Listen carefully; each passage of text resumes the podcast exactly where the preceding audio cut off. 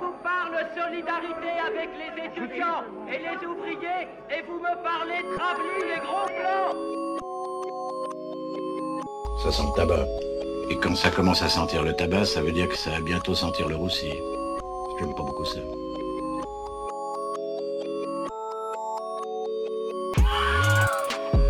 Ça correspondait à moi un désir de, de montrer que tout était permis, puisque dans le cinéma français, c'était finalement un, régime d'inquisition et de, cellules et de, de compartimentage. Le caca, c'est Marrant Comment? Ça veut dire quoi, marrant Putain de merde à la con, bordel? Qu'est-ce que j'ai de tellement poilant? Dis-le-moi Dis-moi ce qui est marrant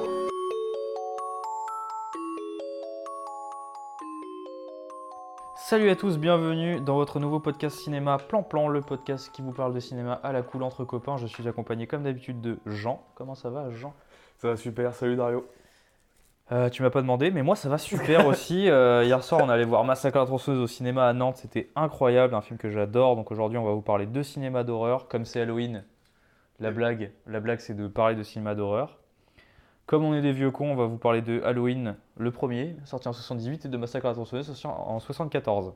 On n'est pas là pour faire dans la modernité, on est là Ouais. pour faire dans le classicisme, le beau, Mais les grands classiques, c'est bien aussi. les grands classiques. Et je crois même, Jean, que comme c'est la spéciale Halloween, on a un générique d'Halloween. Est-ce que c'est vrai? Et oui, allez, c'est parti. Happy Halloween!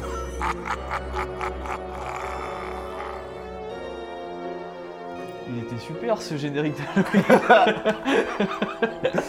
Merci pour cette remarque extrêmement naturelle, euh, Dario, c'est cool. je sais pas qui l'a fait, mais il est incroyable.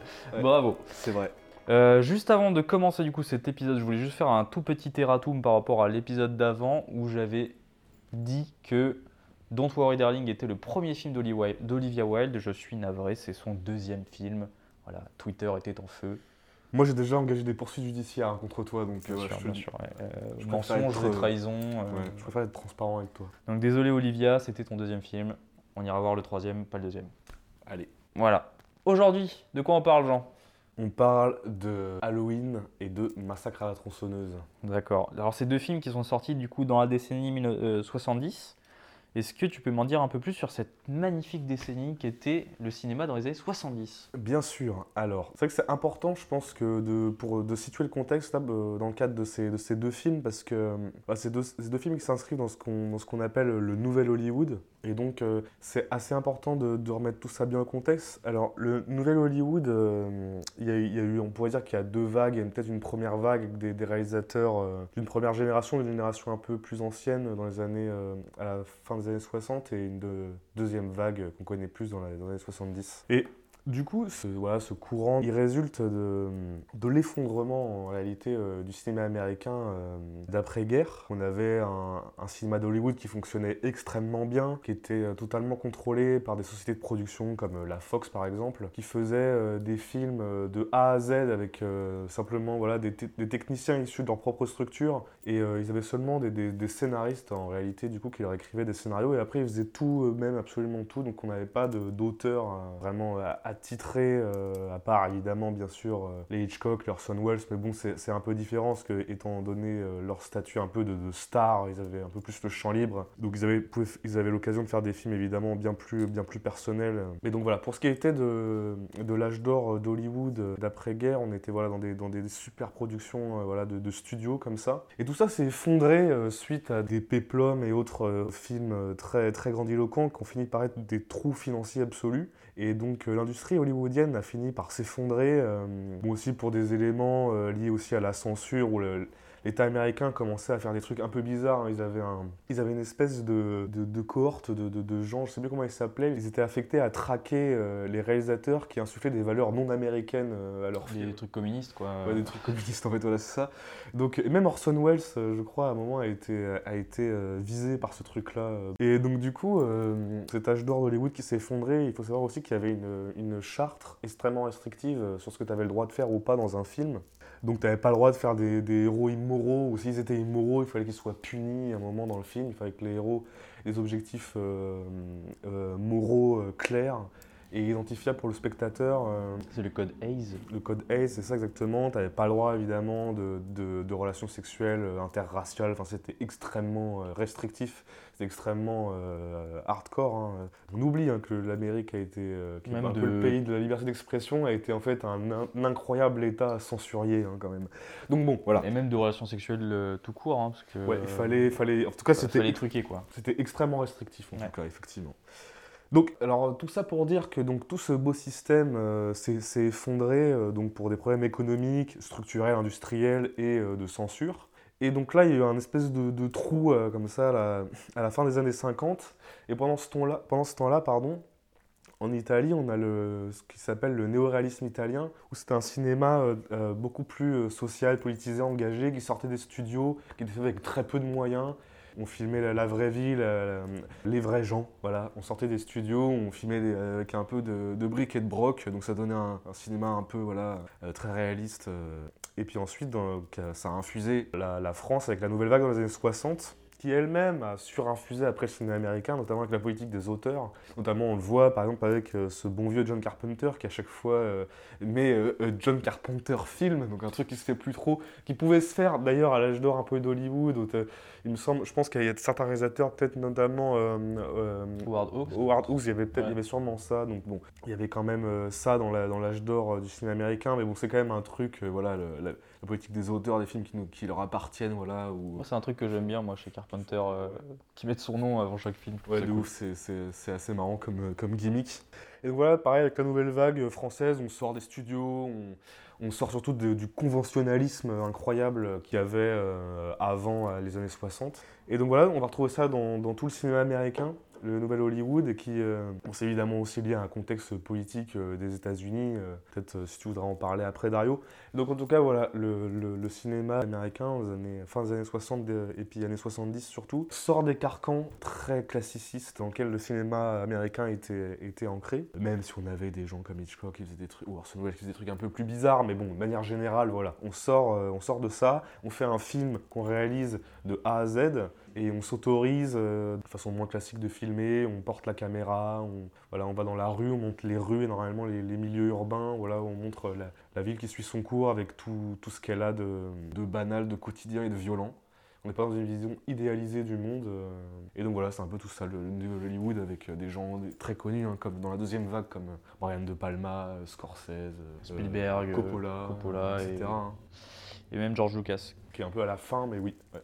Et du coup, ouais, tu, on parlait du coup du contexte qui était plutôt euh, politique aux États-Unis, du coup dans les années 70, où c'est vraiment un, espèce de contexte ultra compliqué où euh, on mélange en fait la fin de la guerre au Vietnam, euh, qui du coup se passe affreusement mal quoi pour les Américains. T'as la fin du mouvement hippie, du coup lié à la fin de la guerre au Vietnam, qui pareil, qui n'a pas marché quoi, qui était un flop. Et on a le Watergate en 72. Et du coup, la démission de Nixon en 74. Et surtout, un truc que je trouve euh, hyper intéressant, euh, c'est le début un peu des serial killers aux États-Unis. Du coup, tu avais Ed Gein, du coup, qui a inspiré Massacre à la tronçonneuse, mais qui était plus dans les années 50, il me semble, parce que ça a aussi inspiré euh, Psychose, qui est sorti en 60. Mais du coup, dans les années 70, tu as voilà, Charles Manson, Ted Bundy, enfin vraiment, les, les- c'est le début du mouvement serial killer américain, qui est pour moi une espèce d'aveu d'échec en fait face au mouvement hippie et face au rêve américain en fait.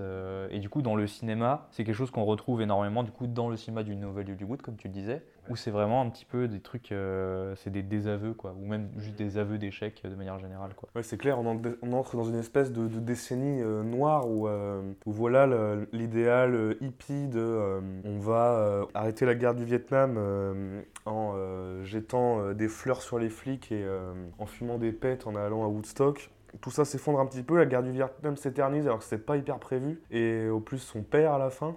Et du coup, on entre voilà, dans une espèce de, de- retour à la réalité qui va se traduire énormément euh, dans le, cinéma du Nouvel Hollywood où on va filmer euh, voilà, la, ville, la, désespérance euh, des gens, et où voilà, on aura des, films beaucoup moins psychédéliques, beaucoup plus organiques, beaucoup plus réalistes, et qui sont souvent une critique aussi de la bourgeoisie, de la, classe moyenne aussi. Ce qu'on peut dire du coup aussi peut-être que les hippies, vu que c'était bon, euh, euh, globalement euh, des blancs issus des, des classes moyennes aisées, voilà, tout ça s'effondre un petit peu, tout cet idéalisme s'effondre, et du coup on revient au, au réel, au concret, à une caméra proche des acteurs. Et, Ouais, ça on en reparlera des, des petits euh, bourgeois blancs qui deviennent des hippies. Il y, a un- il y a un film qui, qui traite de ça dans les, dans les deux films dont on va parler aujourd'hui, Ouais, qui traite un petit petit peu peu. de ça en, en toile de fond. Ouais.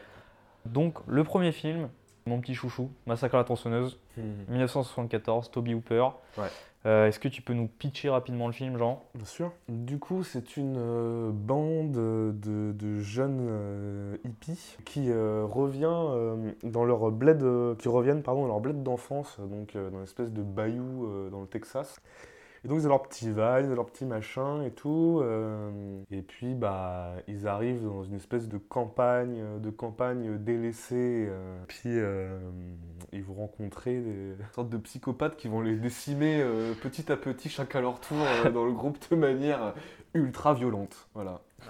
Alors dit comme ça, ça a pas l'air très fin. Dit comme ça, ça a l'air un peu cliché, le film d'horreur que tu as vu toute ta vie. C'est ce qu'il a posé les bases de ce. de ce Mais on est très loin du film cliché, on est vraiment sur un film euh, incroyable. Bien sûr. Donc on va partir, maintenant que tu nous l'as pitché rapidement, un petit avis rapide. Moi je pense que c'est assez clair sur ce que je pense du film, mais petit avis rapide pour toi, c'était la première fois que tu le voyais du coup. Ouais, c'est la première fois que je le voyais. J'étais très content de pu le voir au cinéma euh, grâce au Gaumont qui rediffusait. euh, et bon, j'ai adoré, c'était grandiose. C'était super, vraiment. Évidemment, c'est incroyable. Ouais. Et puis bah toi, on sait que tu. Moi j'ai adoré, euh, ça faisait plaisir. En plus, la salle, il y avait du monde. euh, Ouais, et ouf. du coup, des gens de tous âges. euh, Il y avait des, des jeunes devant nous qui, qui Ouais. venaient découvrir le film. C'était c'était plutôt cool. quoi. On va partir sur une petite analyse un petit peu de ce dont on a envie de parler du film, en tout cas, Mhm. de Massacre à tronçonneuse, ce qui nous saute aux yeux, etc. Bon, la première chose, quand on voit le film, c'est clairement, euh, il a un aspect ultra particulier. Quoi. Le film, il y a du grain dans l'image, euh, les noirs sont très noirs parce que la pellicule, date un petit peu. Euh, le film est poisseux, les gens transpirent, euh, on voit des, des ossements, euh, de la chair, de la putréfaction. Le film a l'air de puer, quoi, vraiment. Ouais, le film il est sulfureux, ouais, c'est ouais, clair. Et dès, dès le- dès le début, on entre dans quelque chose tout de suite de, de très organique, de, de très crado, de très. Le- dans le petit générique euh, du début, après qu'on ait la scène vraiment introductive là, de, de télé où le- de- les deux présentateurs parlent de, divers, pro- de diverses profanations de, de tombes. Ensuite, on a le générique avec le nom des acteurs, etc. Et là, euh, une espèce de, de, de- fond rouge avec des espèces de taches noires dessus, très crado, euh, un, peu, un peu pixelisé, quoi, avec le- les noms en jaune, là. Moi, c'est- incroyable. J'ai- J'ai l'impression d'être devant, euh, je sais pas, un, court-métrage ou un début de clip euh, qu'aurait pu faire un groupe de métal dans les années 90-2000, quoi. C'est incroyable comment cette, cette imagerie crado, euh, crado morbide euh, a infusé des, dizaines d'années encore jusqu'à aujourd'hui. Il y a tellement de trucs qui reprennent cette esthétique-là, sans parler du truc euh, puant euh, et, euh, et, euh, et suintant et jaunâtre là, de, du, du bayou, quoi, de la campagne. Ouais, parce que du coup, ils sont dans le désert euh, au Texas, donc vraiment là, euh, il fait chaud, il fait euh, 40 degrés à l'ombre. Les gens transpirent, les gens puent. Le van, je pense qu'il pue. Je pense que les, ils sont 5 dans le van, à mon avis, puent. c'est clair. Clairement. euh, Et les hippies, comme ils se lavent pas. Exactement, voilà. c'est ce que Reagan disait, un hippie, ça sent comme Tarzan et ça s'habille comme Cheetah, un truc comme ça. Mon Dieu. Ou l'inverse, c'est plus ça s'habille comme Tarzan et ça sent comme Cheetah. Donc voilà, après on va pas parler de Ronald Reagan, c'est pas le sujet. c'est pas le sujet. Du coup, ouais, tout de suite, en fait, tu te dis quand tu vois ce film, s'il y avait une technologie qui ferait que tu as aussi les odeurs au cinéma, Mm, ça serait vraiment beaucoup moins agréable à regarder en tout cas. mm, mm, Même clair. si déjà le fait que ce soit agréable, c'est quand même discutable. Euh, moi je trouve ça agréable parce que je le vois vraiment par le prisme du cinéma et parce que je veux voir ce que le, mon- ce que le film veut me montrer. Mais euh, vraiment, c'est euh, il y a des scènes insoutenables dans le film. quoi. C'est Ouais, c'est clair. pas très agréable. C'est vrai que le film est très, est, est très matériel, très tactile, très sur la texture. On voit la, on voit la, la sueur, on voit le, la, la- la chaleur, euh, la chaleur euh, jaune euh, et orange du soleil, les coups, les coups de- d'armes dans, dans- dans une chair. Ouais, il y a vraiment un aspect ouais, organique qui est très très intéressant, qui est très puissant quoi, dans, Ouais. dans le film. Quoi. Et qui se dégage aussi d'une simplicité juste euh, matérielle, quoi, de, de ce qu'on veut te montrer. On te le montre de manière quand même assez simple, même sans, sans que ce soit euh, du coup euh, péjoratif du tout. Mais c'est là en fait où on perd justement l'intérêt pour ce côté poisseux dans euh, le remake qui est sorti cette année en 2022, je suis obligé d'en Mm, parler. Euh, où du coup bah là c'est vraiment un remake qui est sorti sur Netflix. Alors c'était pas produit par Netflix, ça a été racheté après par Netflix. Mais là tu as vraiment une image hyper clean et on te vend le film comme euh, une espèce de lettre d'amour au film de 74 parce que les personnages transpirent. Sauf que dans l'idée, en fait, euh, on voit juste des, des gens avec une image hyper clean, euh, avec une belle caméra de cinéma, ultra HD, 8K, tout ce que tu veux, mais qui transpirent. Donc Mhm. moi, j'ai juste l'impression de, de voir juste des, des gens qui transpirent, quoi. de- Oui, c'est juste dégueu, quoi. voilà, Ouais. ça, ça va pas plus loin que justement, même si aussi dans Massacre à c'est dégueu, mais ça va avec une, euh, une volonté artistique quoi. C'est pas juste Oui, pour ça. faire euh, la blague euh, de ça. faire transpirer les gens parce qu'ils le faisaient dans le premier film quoi. Ça participe de cette, pardon, de atmosphère suffocante. Quoi. La, la transpiration, c'est pas simplement un petit, un petit détail, euh, voilà, ou comme là, ça le serait dans, dans le, dans, le, dans le film dont tu viens de parler, euh, plus récent, où là, c'est un espèce de gadget quand, euh, quand t'as pas d'inspiration, pas d'idée, que tu sais pas réaliser. Quoi. Ouais. Là, la transpiration, c'est vraiment une suintense des corps qui est en même temps logique, parce qu'il fait chaud, on est dans les champs, qui sont les- anciennement les, les champs de coton des esclavagistes américains, donc il fait très chaud, on sait, on, on connaît ce genre de décor-là, et en même temps, ils sont liés aussi à la tension, à la transpiration que tu peux avoir en étant mis en tension par des personnages euh, extrêmes, euh, des, psychopathes, quoi, donc il y a une espèce de, jeu comme ça qui, est, qui rend par l'image ce qui se joue dans, une scène. Du coup, c'est très, bien fait. Quoi. Et peut-être juste ce que j'ai peut-être envie de dire, euh, c'est pour, sur cet héritage-là de Bayou, c'est que c'est incroyable, je sais pas, enfin, quand tu regardes la série par exemple True Detective, la première saison incroyable avec Matthew McConaughey, euh, ça c'est exactement les mêmes, les mêmes codes. Genre le mec fait des totems dégueulasses avec des ossements immondes, euh, il, euh, il, voilà, dans des espèces de sculptures avec des cadavres comme ça. Ils vivent dans, dans la cambrousse comme ça où tu as de l'herbe haute autour de la maison, exactement comme dans Massacre à la tronçonneuse. C'est un couple de psychopathes qui découpent des gens qui sont complètement fous et complètement euh, voilà, euh, asocial. euh, de la- exactement, c'est vraiment, c'est vraiment la, la même, euh, la même chose quoi, sur, le, sur la caractérisation des- du personnage tueur. En tout cas, c'est vraiment exactement la même chose.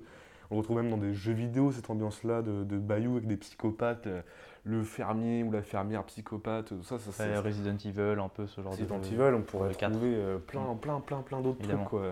de plein de films, plein de trucs. Mais du coup, ouais, tout ça, c'est aussi un héritage de euh, Ed Gein, qui était un petit peu le, le premier serial killer connu aux États-Unis et, euh, et qui, euh, voilà, qui faisait des lampes, enfin des, des abat-jours pour ces lampes, avec le- le- la peau des cadavres Mmh. qui déterraient. euh.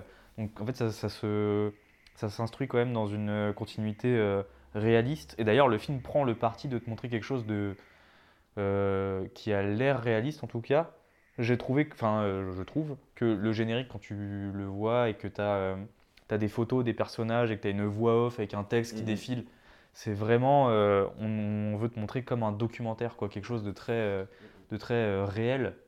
Et du coup, ça rajoute encore plus quelque chose de, de malaisant, surtout pour les scènes, certaines scènes qui sont dures à regarder, quoi. Tu vois ce que je veux dire? Oui, c'est clair.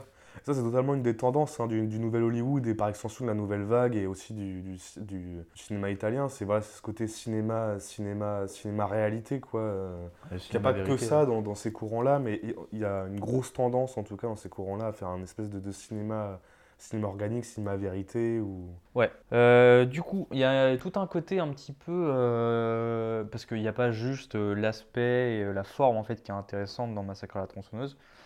Il y a tout un côté euh, politique et ce que le film veut te raconter par rapport à ces hippies euh, euh, blancs qui reviennent dans les terres de leurs grands-parents. T'as vraiment une. euh, ouais, ce que je disais tout à l'heure, quoi, l'aveu d'échec du mouvement euh, Flower Power, quoi. Et tu sens. euh, T'as tout un, un sous-texte justement sur les conditions de travail des gens dans la campagne, euh, l'évolution du travail, et t'as même le, le hippie qui revient et qui dit Ouais, non, mais euh, en vrai, euh, c'est mieux de faire comme ça euh, l'abattoir. L'abattoir, quelque chose de très organique, pareil, qui participe vraiment à l'ambiance générale du film. Ouais. Donc, ouais, est-ce que tu, nous- tu peux nous parler un peu de ce côté politique, de ce que tu en ressens euh, Carrément, peut-être pour resituer juste un tout petit peu ce que tu viens de dire, c'est qu'il y a une- la, la sé- la première séquence après voilà, la, la scène d'exposition où on a euh, à la télé euh, les, les, euh, les, les- les présentateurs et présentatrices qui, qui parlent de, de profanation de tombes, et après on a le générique, c'est la scène d'exposition, et après on a une très longue séquence des, hippies dans leur van où ils prennent un autostoppeur, Ah, la, la lumière est incroyable hein, d'ailleurs de cette scène. Là, Dans tout le film, la lumière est incroyable. absolument incroyable, avec cette espèce de d'orange, euh, cette ligne d'horizon en plus là, t'as as la route. Le, le van est toujours filmé, euh, quand, il est- quand le van est filmé, c'est toujours en, en plan extrêmement large, où, le, où derrière le van, t'as aussi les champs, enfin, t'as l'horizon quoi, Mm. derrière les vannes avec la, la lumière orange du soleil, c'est extrêmement bien, bien, bien foutu. Donc t'as une séquence extrêmement longue comme ça, où les hippies voient un type en stop, bon, ils le prennent, et- Bon, c'est un grand malade, et du coup, il y a une scène extrêmement longue de, de dialogue dans ce van, et à un moment, il explique, euh, les hippies expliquent, oui, on revient euh, là où, habitait, euh, où on habitait quand on était petit, il y avait un abattoir, etc. Ils ont changé les moyens de, tuer les, de tuer les, les, bœufs, les, vaches, au lieu de leur mettre des coups de marteau à l'ancienne, c'est un espèce de fusil à comprimé qui leur tire dans la tête. L'autostopper leur dit qu'ils travaillent justement à l'abattoir et que, euh, et que en fait ça marche pas bien, euh, le, le fusil, qu'en plus euh, ils perdent leur travail parce que du coup ça auto- automatise euh, la production. Donc euh, d'emblée, on a le- la vision hippie blanche et enjouée du mouvement hippie des classes modestes quoi, qui se confrontent dire, brutalement comme ça à la réalité d'emblée. Où on a un type bon, qui certes est fou et est un psychopathe, donc on le sait pas encore à ce moment-là du film, mais bon ça voilà.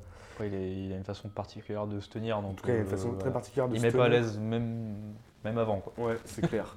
Et à un moment, voilà, il, leur- il les prend en photo, leur- il leur demande, euh, il leur propose la photo contre un peu d'argent, et là, il se fait mépriser un peu par ces hippies qu'il trouve bizarre. Bon, de fait, c'est vrai qu'il est flippant. hein, mais- Oui. Et bon, voilà, il y a une espèce de, voilà, de rupture comme ça entre euh, les, les petits hippies qui viennent de, de- de Woodstock et de la ville, et puis, euh, et puis la Cambrousse, où ça se passe pas hyper bien depuis quelques années, on les a un peu oubliés, quoi. Et du coup, déjà, voilà, donc il y a cette fracture qui est intéressante, et, et clairement, voilà, c'est la désillusion, donc voilà, ça, répond à ce qu'on disait tout à l'heure, le nouvel Hollywood, voilà, la, la les, décennies un peu, un sombres en quête de sens et en désillusion des États-Unis. D'emblée, le film s'inscrit euh, s'inscrit d'emblée euh, d'emblée dans ça, quoi. Pour terminer sur euh, Massacre à la tronçonneuse, on va peut-être évoquer quelques scènes qui sont absolument incroyables de, mise en scène. hein. Je sais pas, donc bon, là je viens de parler de la première longue séquence. On peut parler de la séquence où la- le premier mec se fait tuer, où il entre, euh, voilà, où on prend connaissance de cette maison, euh, où voilà, on a, on a tous les magnifiques décors avec cette espèce, cette espèce de sculpture, ces totems avec des bouts d'os que... euh, Magnifique dans le côté dégueulasse. Magnifique, donc, ouais, dégueulasse. Non, mais c'est magnifique de, de travail, de, Ouais, bien de artistique et les, les gens qui ont fait ça, c'est vraiment ça. c'est- Il y a tellement, mais il y a tellement d'œuvres aujourd'hui qui utilisent ces, ces designs-là, c'est absolument impressionnant quoi. Cette première scène où, euh, où on fait un compte de Laserface où du coup, bah, évidemment, à un moment le, le groupe se, se sépare, euh, etc. euh, Et du coup, le, le- C'est qu'ils vont pour aller se baigner euh, quelque Ouais, part à poil tous les deux en. Ils vont, euh, ils vont faire les hippies là quelque part dans les champs là. Et euh, donc ils, ils en arrivent à la maison euh, de, de cette famille euh, tueuse. D'ailleurs très intéressant parce que il me semble que le plan où tu as un jump scare où Leatherface ouvre la porte là de, de sa remise, je crois qu'il n'est pas, il est pas euh, bien, euh, comment dire, euh, cadré de manière. Je crois qu'on est un peu à droite par rapport Ouais. à la porte On un- justement. euh, voilà, on est un peu à droite par rapport à la pas porte. centré quoi. Le- voilà, le, voilà, c'est ça le mot que je cherchais, pardon.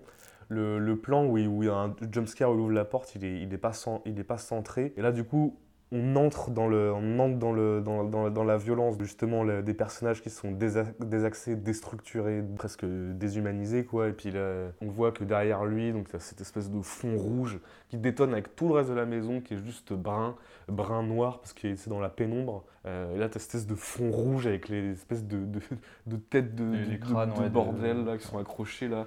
Et il est juste euh, incroyablement effrayant. Cette scène-là, un suspense super, ce qui rentre 40 fois dans la maison pour euh, finalement y revenir.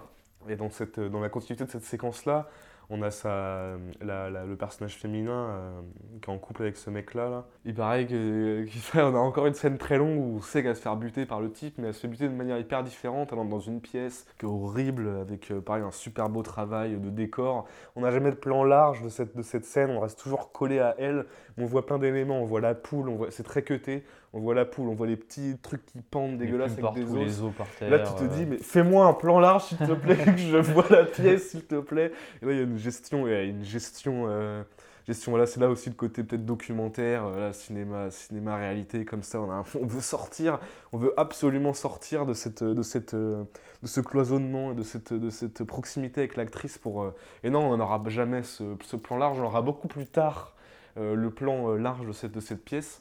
Et là, on l'aura pas, il y a juste Leatherface qui va finir euh, par euh, l'empiler euh, sur un crochet sur lequel t'a- t'accroches des cadavres. Ouais, un merde. espèce de crochet à viande. Ouais, c'est ça. pas extrêmement. Le film est vraiment euh, très trash. hein. Tu disais il était censuré, je crois, et ça m'étonne pas. Ouais, mais en même temps, moi je le trouve pas euh, gratuit dans, dans ce qu'on te montre, quoi. C'est pas gore du tout. Non. C'est trash dans la violence. euh, Enfin, vi- c'est violent ce qu'on te montre, Mm. mais c'est jamais gratos et gore, quoi. Ouais, je suis d'accord.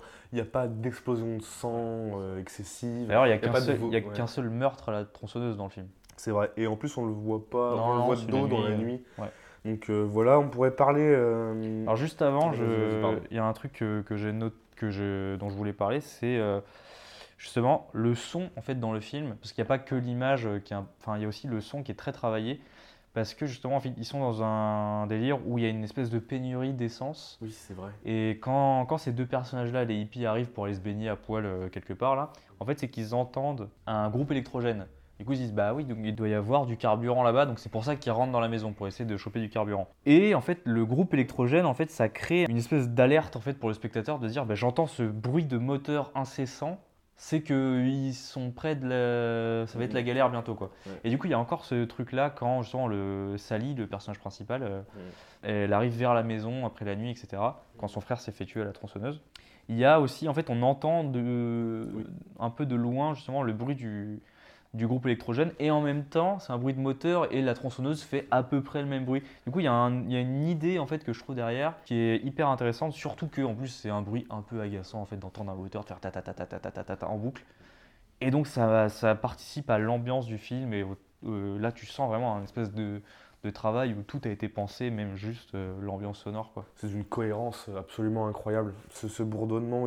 En plus, la première fois que tu l'entends, j'ai tout de suite pensé à un groupe électrogène et je me suis dit, ah oui, du coup, euh, fait-il, du coup, ils ont peut-être trouvé enfin de l'essence et tout. Puis en fait, ça- après, ça devient euh, le bruit de. C'est le bruit de, de l'espoir pendant deux minutes. Ouais. Après, c'est juste le bruit de l'enfer. Après, ça devient rapidement ouais, le, le bruit de la mort, quoi, le, Ouais, truc ça. qui.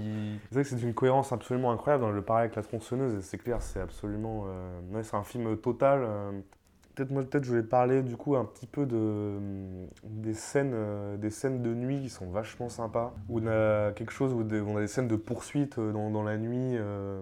Bon, De toute façon, de manière générale, les, les lumières sont très très bien utilisées dans le film. Mais dans la nuit, donc il y a une course-poursuite à un moment du personnage principal.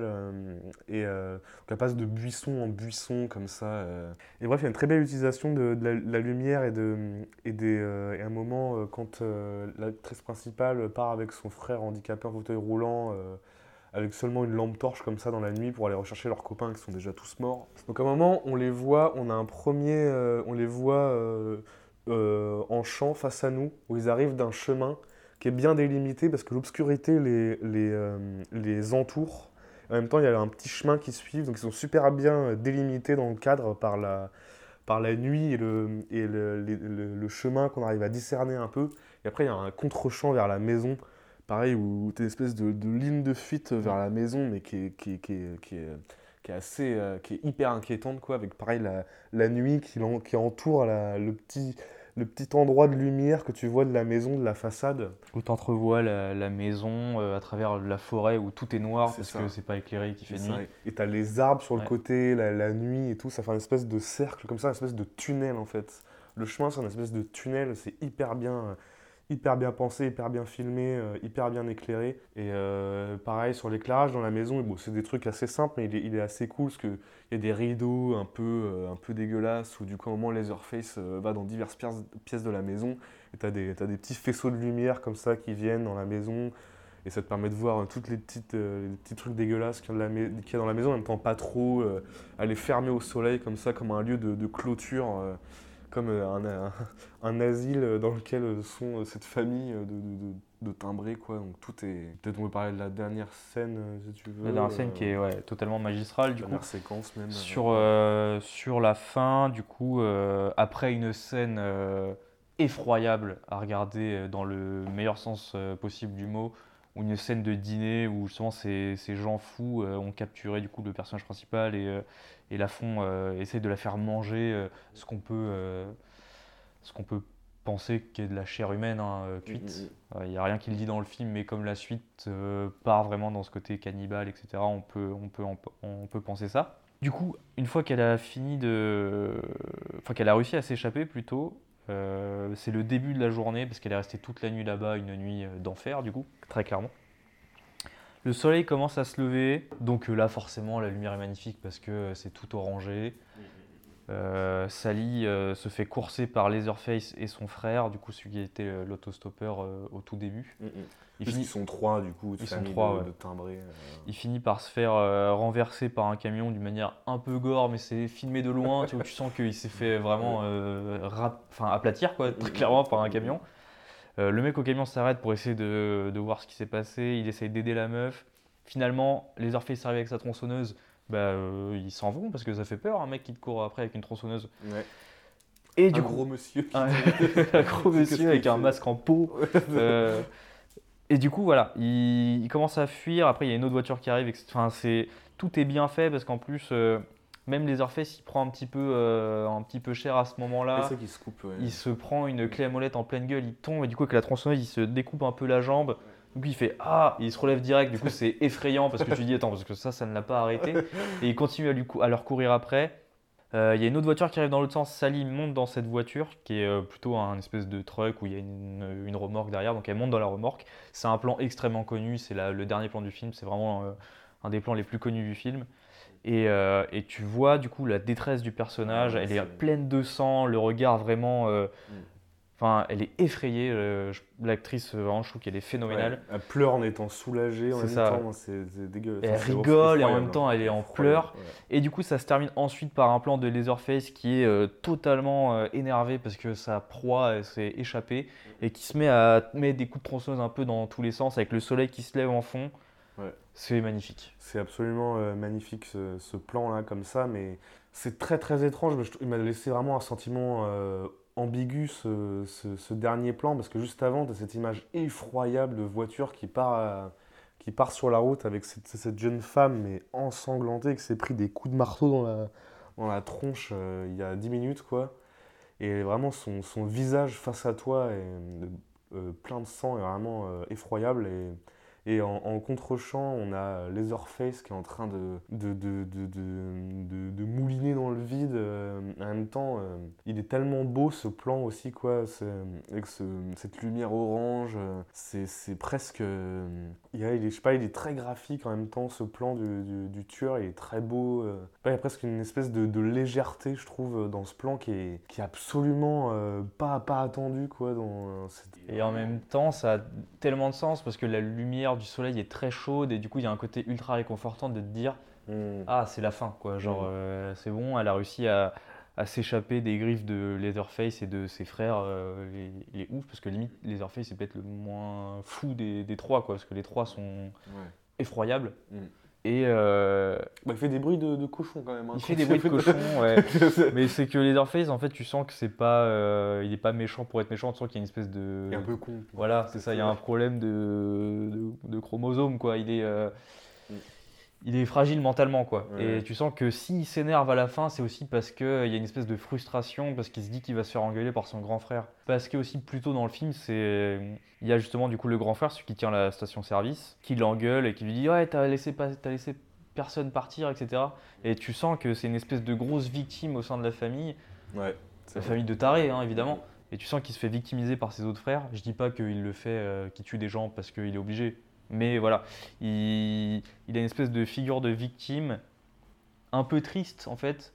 Mais en même temps, tu peux pas euh, avoir énormément d'empathie pour un mec qui porte un visage sur son visage, Mm, mm. maquillé, et qui court après les gens avec une tronçonneuse à la main. Quoi. Ouais. D'ailleurs, c'est vrai qu'on ouais, aurait pu parler aussi de cette scène, de la séquence juste avant, euh, cette dernière séquence, de la, qui est la séquence du dîner avec euh, toute la famille. Hein, toute la, cette Toute belle la famille, il y a même grand-père qui est là. ouais. Ouais, alors les trois frangins, donc on a Leatherface, euh, Et les frères Sawyer, mais les prénoms ils sont jamais dit. euh, même le nom de famille n'est pas dit, je crois que c'est dans la suite. il y en a un qui tient la, la service et l'autre euh, qui a été pris en stop au tout début. Et le quatrième, le grand-père. Le grand-père qui a l'air d'être un cadavre. D'ailleurs, on le voit plus tôt. cadavre, et euh, ouais. il est face à face avec un, un autre cadavre, du coup, le- qui doit être la grand-mère.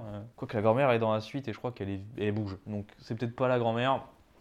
Il est face à face, il est dans un fauteuil roulant, il a l'air d'avoir 12 000 ans, le Mhm. mec. donc en fait, quand elle arrive sur lui, il bouge même pas parce que parce qu'il est amorphe, quoi. Et il revient plus tard, et en fait, ce personnage est un vrai personnage, c'est pas genre euh, un cadavre dans le film, et qui est, qui est vendu comme le plus grand tueur de la famille. euh, et du coup, ils veulent que, que ce soit lui qui tue Sally à coups de marteau à l'ancienne, Mm. euh, en plein dans la tête. Sauf que la scène est extrêmement longue parce que du coup, le mec en vrai il doit avoir euh, 100, 105 ans, 112 ans, un truc comme ça. Et du coup, il arrive à peine à porter le marteau, il essaie de la taper, il a la loupe, le marteau tombe dans le seau en métal, ça fait un bruit effroyable. Et ça, genre pendant un bon 5 minutes Ouais, de ouais. marteau qui tombe et voilà. Je crois qu'il lui met 2-3 coups, mais ça se voit que c'est pas assez fort pour faire vraiment mal, mais juste ça fait quand même un peu mal parce que c'est des marteaux pour euh, tuer des bêtes quoi. Et voilà, et il est effrayant ce personnage sans être vraiment euh, présent quoi. Parce qu'il dit pas un seul mot, il, il bouge à peine. Ouais, de ouf, de ouf. Donc une belle famille. Une belle famille, Ouais. euh, bien comme on les aime. Euh, nous, là, on a grandi, je pense qu'il y en a, il y en a, il y en a des familles comme ça, hein, je pense. euh, Oui, oui, on a grandi à la campagne. euh, attention, il y a peut-être des gens un peu comme ça, on donnera pas de nom, mais euh, voilà. Moi, on faisait un peu ça dans ma vie. Euh, on passe à Louis. Allez. Donc Halloween, on va parler du coup maintenant Halloween, John Carpenter 1978, The Halloween. le premier slasher, en tout cas le trope codifier comme on dit, donc celui qui a posé les bases de ce qui va devenir le slasher euh, américain en tout cas. Euh, Est-ce que avant tout on pitch le film? Tu veux pitcher le film Jean? Si tu veux, si tu veux, tu peux le faire aussi. Vas-y, je vais le faire, t'as fait le premier. Donc Halloween, en fait, au tout début, on, on assiste à un meurtre. On va parler plus en détail de cette scène, donc je vais juste vous dire qu'on assiste à un meurtre euh, perprété, perpré- perpétré, perpétré par un enfant, Pépétré. perpétré par un enfant. Euh, on se retrouve 20 ans plus tard, euh, l'enfant, on voit qu'il est à l'asile, etc. On le voit pas trop, il s'échappe de l'asile. Dès le début, c'est ça. L'enfant s'échappe parce qu'il doit être transféré entre deux asiles, etc. Il s'échappe et il va finir par euh, retourner du coup dans sa ville de, où il était enfant et il va commencer voilà à suivre les babysitters, à tuer des gens. Donc c'est un film voilà qui, qui prend son temps et qui est dans le voilà le build-up de ce qui va être euh, flippant après. Et en même temps, il y a des meurtres qui sont euh, perpétrés un peu tout le long du film. Mm. Et du coup, son psychiatre, le docteur Loomis, qui est joué par Donald Pleasance, qui est un acteur, euh, qui était un acteur en tout cas très connu avant ça, qui avait joué dans James Bond notamment, euh, qui va essayer de le rattraper. Quoi. Ça va être ça le, le film. C'est ça. Et il n'y a pas de. Ouais, pardon, je te coupe peut-être? Non, j'avais fini, j'allais te demander justement ton avis rapide sur le film, avant qu'on commence à discuter un petit peu de, des points. Bah, euh, c'est un super film, mais euh, pour le coup qui est vraiment euh, intéressant dans la carrière de Carpenter, parce que c'est là où il a commencé à se diriger un peu vers, euh, voilà, vers l'horreur. Mais c'est un film qui est très, très, très détonnant, en rupture avec, par exemple, un film comme Massacre à la ou même L'Exorciste ou, voilà, ou d'autres. euh, Je t'arrête tout de suite, comme ça on va en regarder un petit peu pour plus tard. C'était un avis rapide, tu n'as pas été si rapide que ça. c'est vrai. Pardon. Euh, moi, avis rapide, parce qu'encore une fois tu ne m'as pas demandé. Jamais. Avis rapide, euh, c'est un film que j'aime beaucoup, même si euh, je conçois qu'il est euh, moins bien vieilli qu'un film comme Massacre à la tronçonneuse, qui est vachement plus, plus vraiment frontal, quoi. Ouais. Voilà. Donc maintenant, euh, comme pour Massacre à la tronçonneuse, on va commencer par parler un petit peu de l'aspect général du film. Qu'est-ce qu'on a à dire sur l'aspect général du film? Qui est vraiment, du coup, comme tu disais, qui détonne un petit peu avec Massacre à la tronçonneuse et ce qui se faisait à l'époque. Moi, ce que j'ai un petit peu envie de souligner, c'est de... que là, quand on voit euh, Massacre à la tronçonneuse 4 ans avant, donc on est vraiment sur un, un cinéma brutal, organique, euh, brut de décoffrage, euh, voilà, où on va porter la caméra, on va, on va s'autoriser des trucs assez peu conventionnels en termes de, voilà, de mobilisation de la caméra, etc.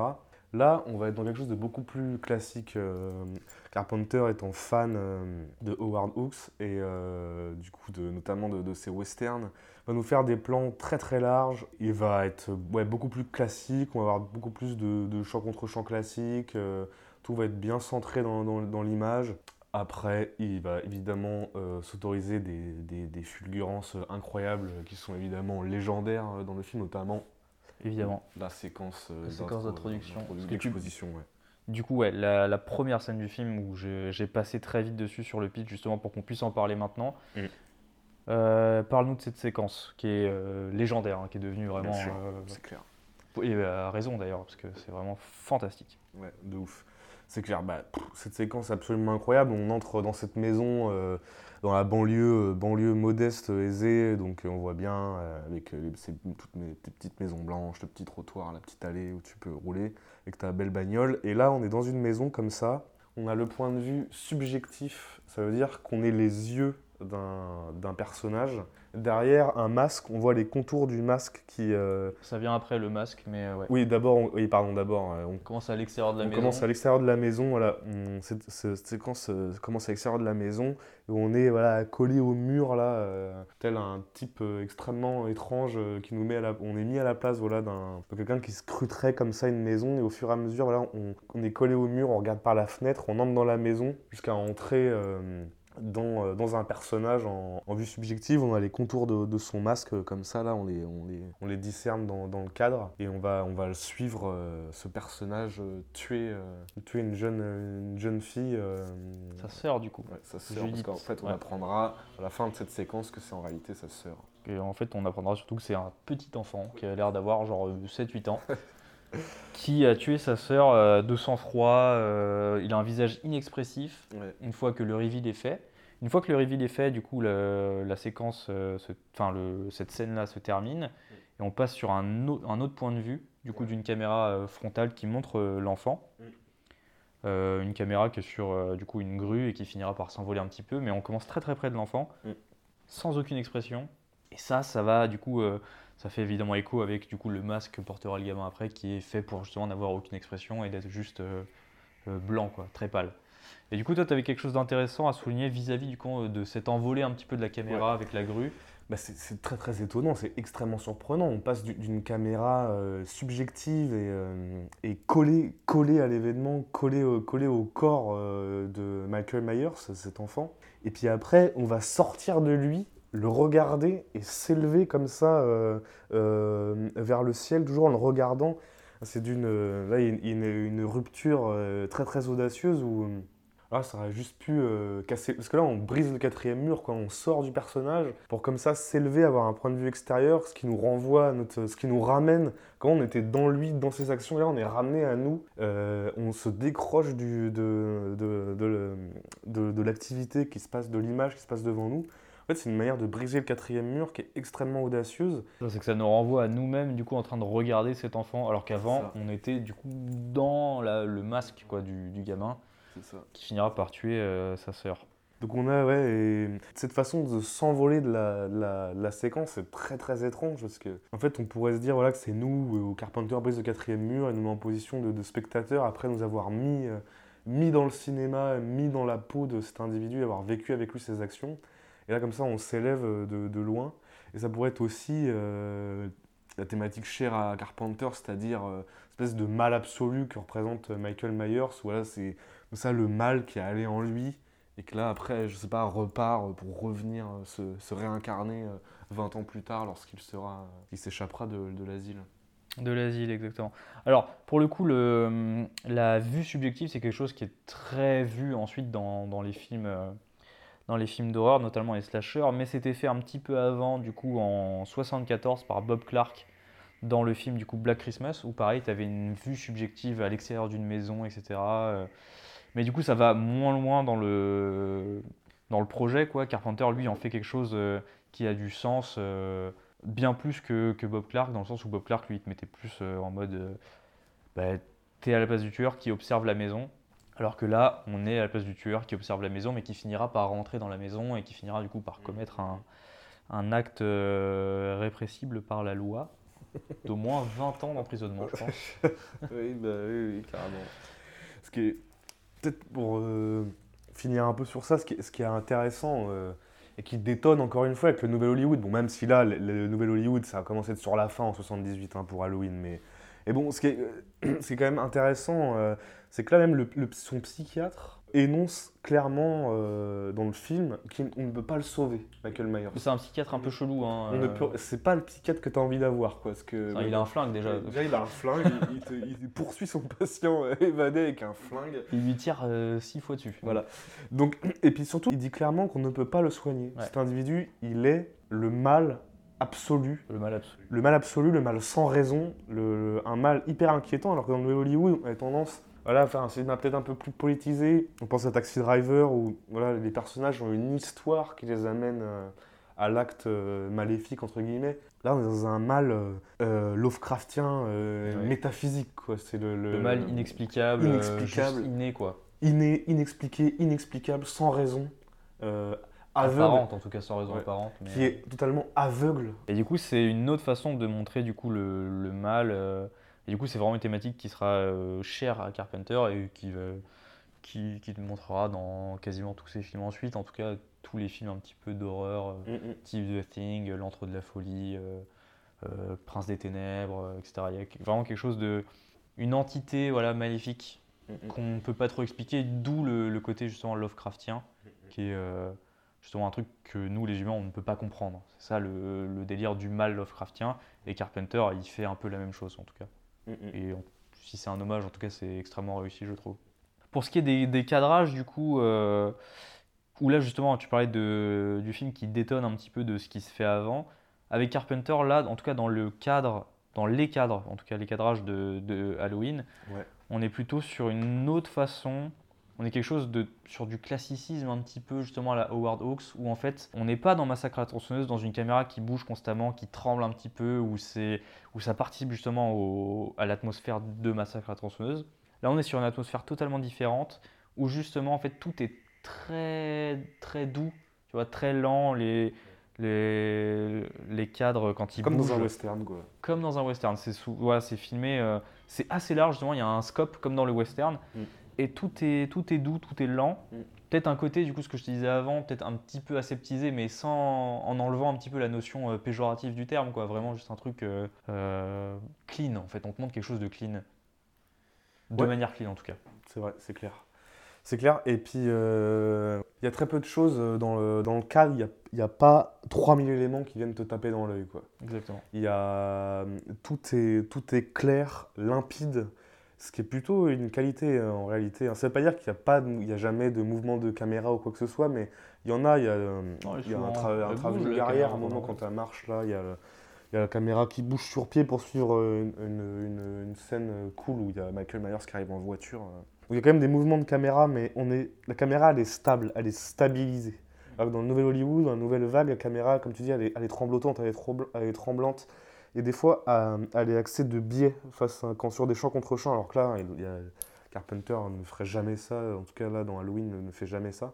Mais ce cadrage limpide et clair aussi, ça permet peut-être euh, une certaine euh, un- étrangeté aussi. euh, Ouais. Du coup, Et du coup, ça a du sens aussi parce que du coup, tout le long du film, ce qu'on disait avant, avant l'émission, on suit un personnage qui, voilà, qui va stalker des personnages dans, dans, une, euh, dans une petite banlieue, euh, un petit pavillon, quoi. tout est à sa place. tout, est, tout est très droit, tout est très clean. Et du coup, ce personnage va venir du coup suivre les gens. Donc en fait, on le sait qu'il est là en train d'observer les personnages que nous on observe. Mm.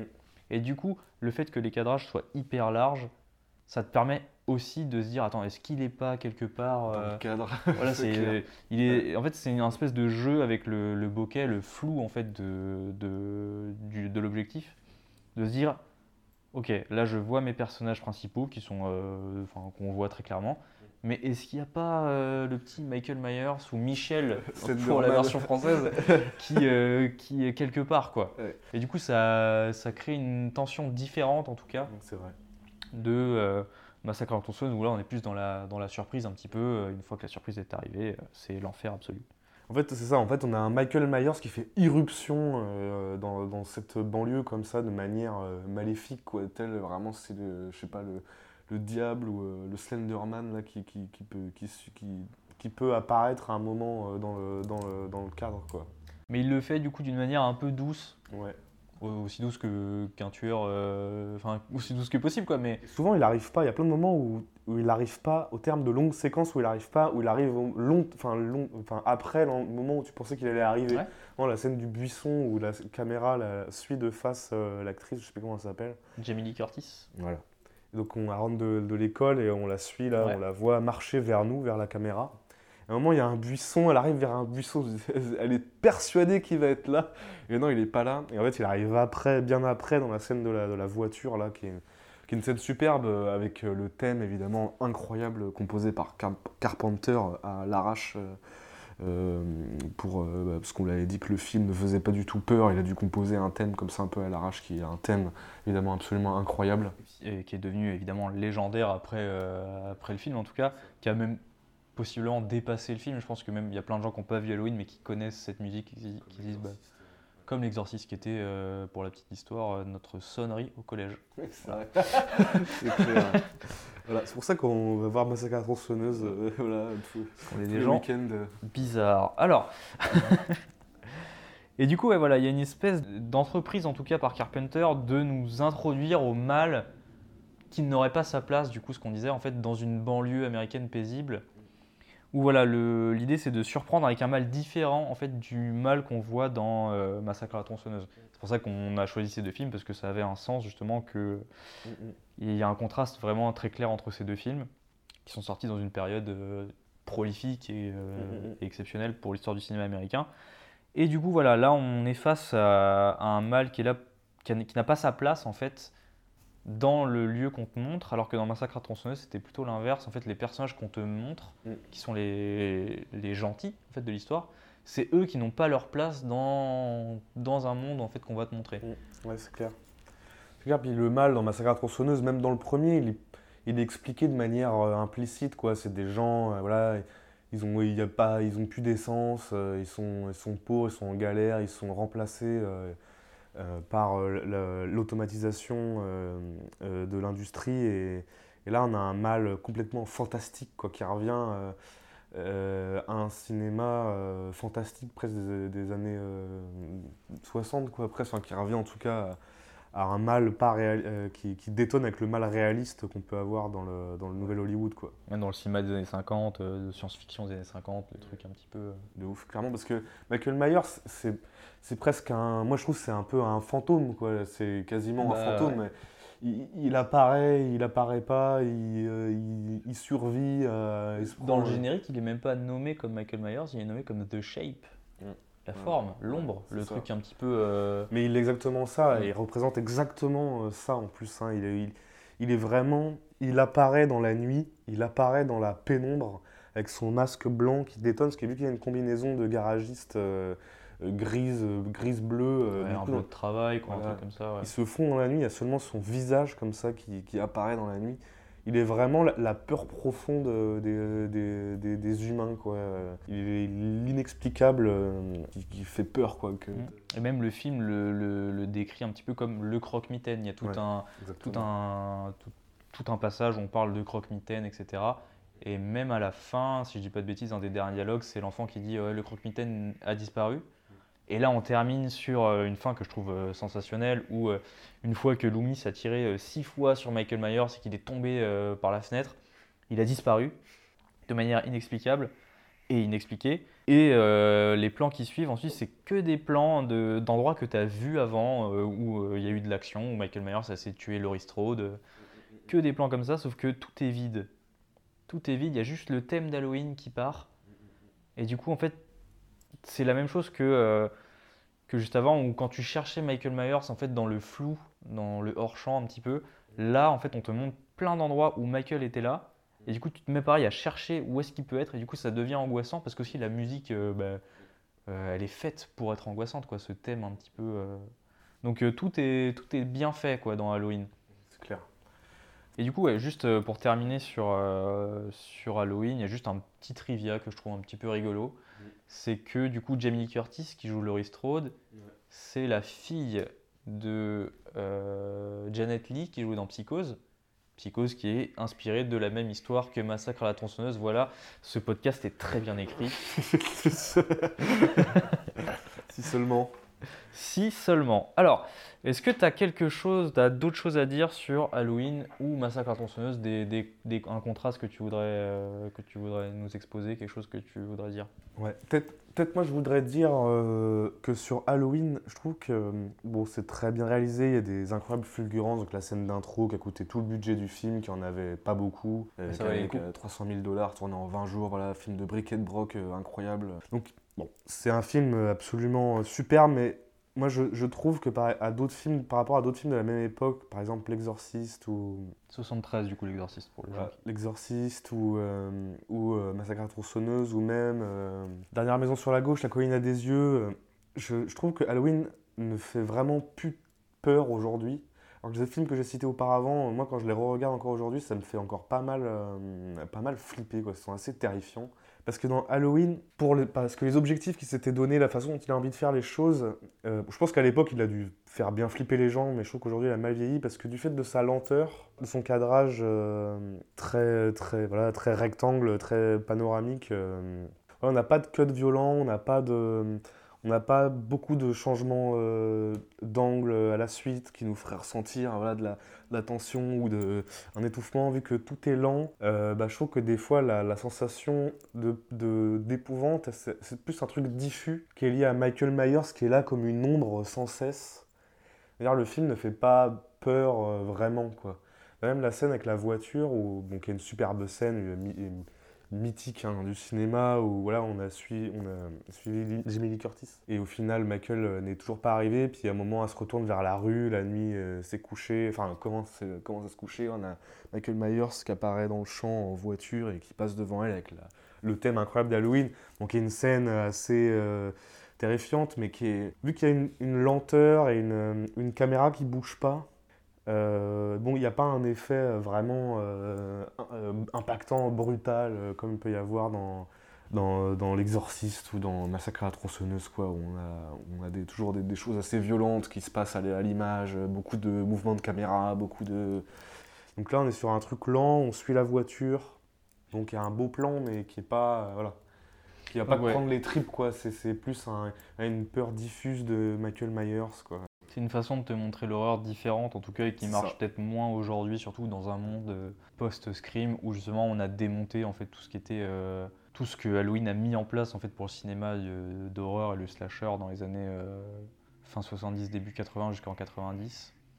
Du coup, en fait, même à partir de là, même les moments en fait de meurtre, etc., les moments qui sont censés faire un petit peu peur avec Michael Myers, même ceux-là, ils fonctionnent moins bien aujourd'hui parce que justement parce que Scream, parce que même Scary Movie, si on va aller jusque là, quoi. En Oui. fait, c'est des choses qui sont qui ont été un peu euh, détournées de manière rigolote euh, parce que euh, oui, le, le tueur il met deux heures à venir te tuer parce qu'il marche très lentement, euh, parce que c'est plus stylé que s'il te met à courir après. Encore que s'il a une tronçonneuse, Bah, dans Massacre à tronçonneuse, il est presque ridicule au bout d'un moment, à force de courir après. Surtout le moment, je pense à ça, mais j'ai failli rigoler un moment quand il fonce vers la maison avec la fille là, et que genre la fille tourne, mais vraiment ça, ça se voit, il y a une lampe devant la maison, devant l'entrée, elle tourne, ça se voit clairement, et puis lui, il avance un peu, juste, un peu, un peu plus loin qu'elle, un peu jusqu'à la porte, du coup il recule, et en fait il, il tourne après, alors que gros, t'avais juste à, à tourner comme un humain normal. euh. après il doit peut-être pas très bien voir avec son masque aussi. euh, Ouais, mais bon, après. de- essayer d'être compréhensif avec notre petit ami euh, Leatherface.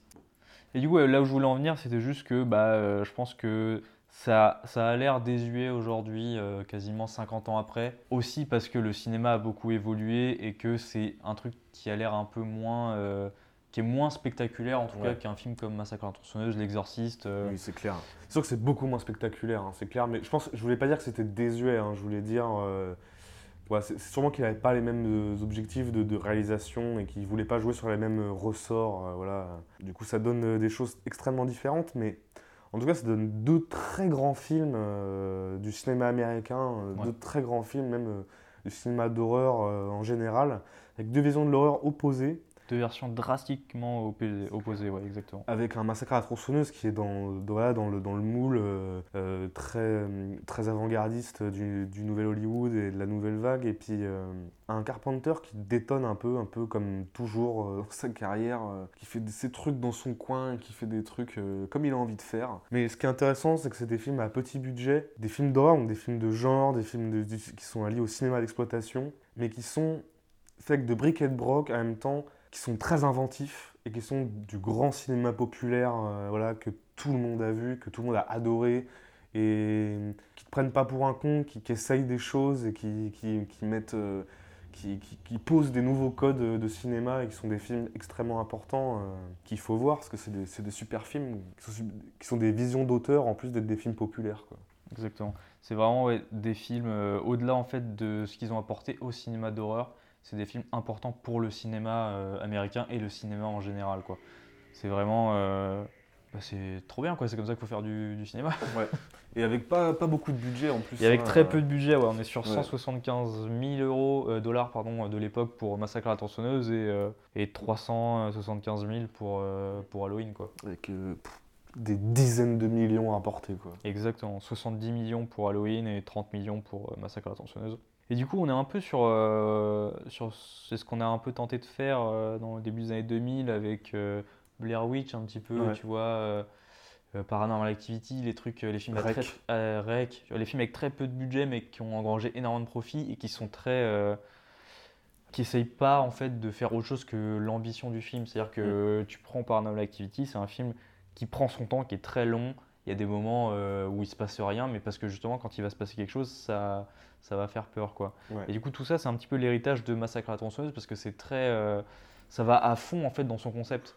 Et euh, Massacre à la tronçonneuse, c'est exactement ça. Mm. Alors que du coup, ouais, euh, Halloween, on est plus sur un film de cinéma qui est plus clean. Mm. Après, Un film de cinéma qui se présente comme un film de cinéma comme tel, euh, voilà, avec un personnage fantastique, clairement. Donc, et puis avec euh, une, une caméra qui à la fois est dans le personnage, des fois totalement extérieur, qu'on est vraiment du cinéma qui s'affiche comme tel, on n'est pas dans un, quelque chose d'organique, de brutal, de, de, de viscéral euh, qu'il y a dans Massacre à la tronçonneuse ou voilà quoi. Même dans l'exorciste. exactement. Même l'exorciste, ouais, qui est sorti du coup, en 73 et qui était, euh, qui était absolument incroyable de William Friedkin. Bien sûr. Pareil, un grand nom du cinéma autant que, Ouais, que on aurait pu en parler, ça aurait été intéressant de- d'en parler, parce qu'il est un peu entre les deux, euh, Exorciste. euh, Un petit trouve. peu, ouais, il y a un petit côté un petit peu entre les deux, mais ça sera peut-être pour l'année prochaine, Halloween l'année prochaine. Ouais. Continuez d'écouter si vous voulez entendre, euh, et on pourra parler de la suite de, de l'exorcisme qui est effroyable. Euh, du coup, en parlant de suite, parfait, hein, une, une suite incroyable. Euh, Massacre à la tronçonneuse et Halloween ont un petit peu le même, euh, la même malédiction, dans le sens où euh, ils ont donné place à des suites et des remakes qui étaient pas franchement, franchement jojo. Encore que Massacre à la tronçonneuse 2, qui est aussi réalisé par Toby Hooper, il a un propos, quelque chose d'intéressant. Mm. C'est réalisé par contre un petit, euh, quelque chose comme 12 ans après, je crois que c'est sorti en 86. Donc voilà, mais c'est euh, c'est une franchise, enfin c'est deux franchises même, euh, qui ont eu un parcours un peu compliqué après les premiers films qui sont évidemment, comme on disait avant, des, des pierres angulaires du cinéma américain. euh. C'est pour ça qu'on appelait ça aussi le cinéma exploitation. hein. C'est pour euh, ce type-là. C'est pareil avec euh, Wes Craven, euh, il a des yeux, il a des yeux 2, remake de il a des yeux, euh, Scream, Scream 1, Scream 2, Scary Movie. Enfin, les- voilà. Ça va c'est- jusqu'à c'est- cinq, c'est- Scream. ouais, donc c'est- donc voilà. C'est- Et du coup, ouais, là où on voulait terminer, nous, c'était aussi le côté. euh, on voulait parler un petit peu justement d'horreur euh, récente, parce que c'est quand même Ouais. des films qui ont, euh, qui ont inspiré tout un pan du cinéma, euh, que ce soit cinéma d'horreur ou pas, parce que c'est vraiment. euh, même le jeu vidéo, on en parlait tout à l'heure. Ouais. C'est des films qui ont euh, une influence incroyable sur tout ce qui est pop culture, même les clips de groupes de métal, voilà, vraiment tout, tout, tout, tout. Et en fait, ça nous a un petit peu fait sourire. Bon, c'était un sourire un peu grinçant de se dire qu'on parlait un petit peu de, de cinéma euh, d'horreur aujourd'hui, euh, une espèce de renouveau du cinéma d'horreur, l'elevated horror, Ouais. comme on dit aujourd'hui, Mm. Qui serait du coup euh, un terme pour désigner le cinéma d'horreur qui a des choses à dire, mais le cinéma récent, et qui, se- qui est quand même un truc un petit peu indé, etc., notamment chez A24, des choses Ouais. qui se font beaucoup.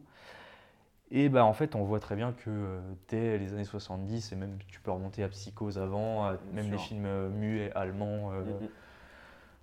C'était déjà Elevated. Voilà, c'était déjà Elevated. C'est juste que peut-être que depuis, on a eu des films euh, d'exploitation, justement, qui ont essayé de surfer sur une vague et qui, sont, euh, qui ont moins de choses à dire. Mais en soi, le cinéma d'horreur a toujours eu des choses à dire, des, des façons d'innover, des choses à montrer.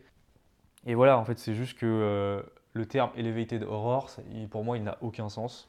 Oui, je suis d'accord.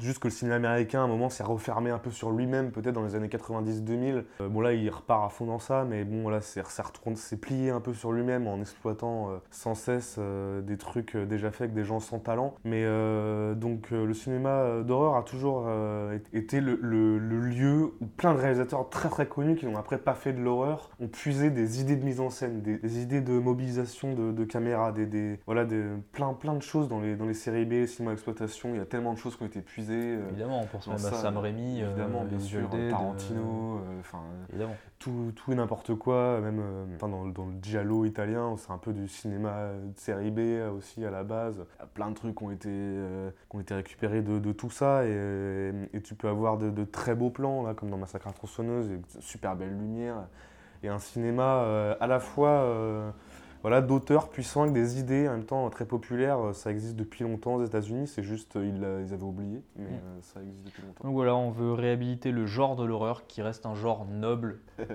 Bien sûr. qui reste un genre noble malgré euh, des remakes un peu nuls sur Netflix euh, de Massacre à la tronçonneuse, qui n'avaient rien à dire, contrairement à ce film qui est fantastique, qui est un de mes films préférés de l'histoire du cinéma, qui est Massacre à la tronçonneuse. C'est clair.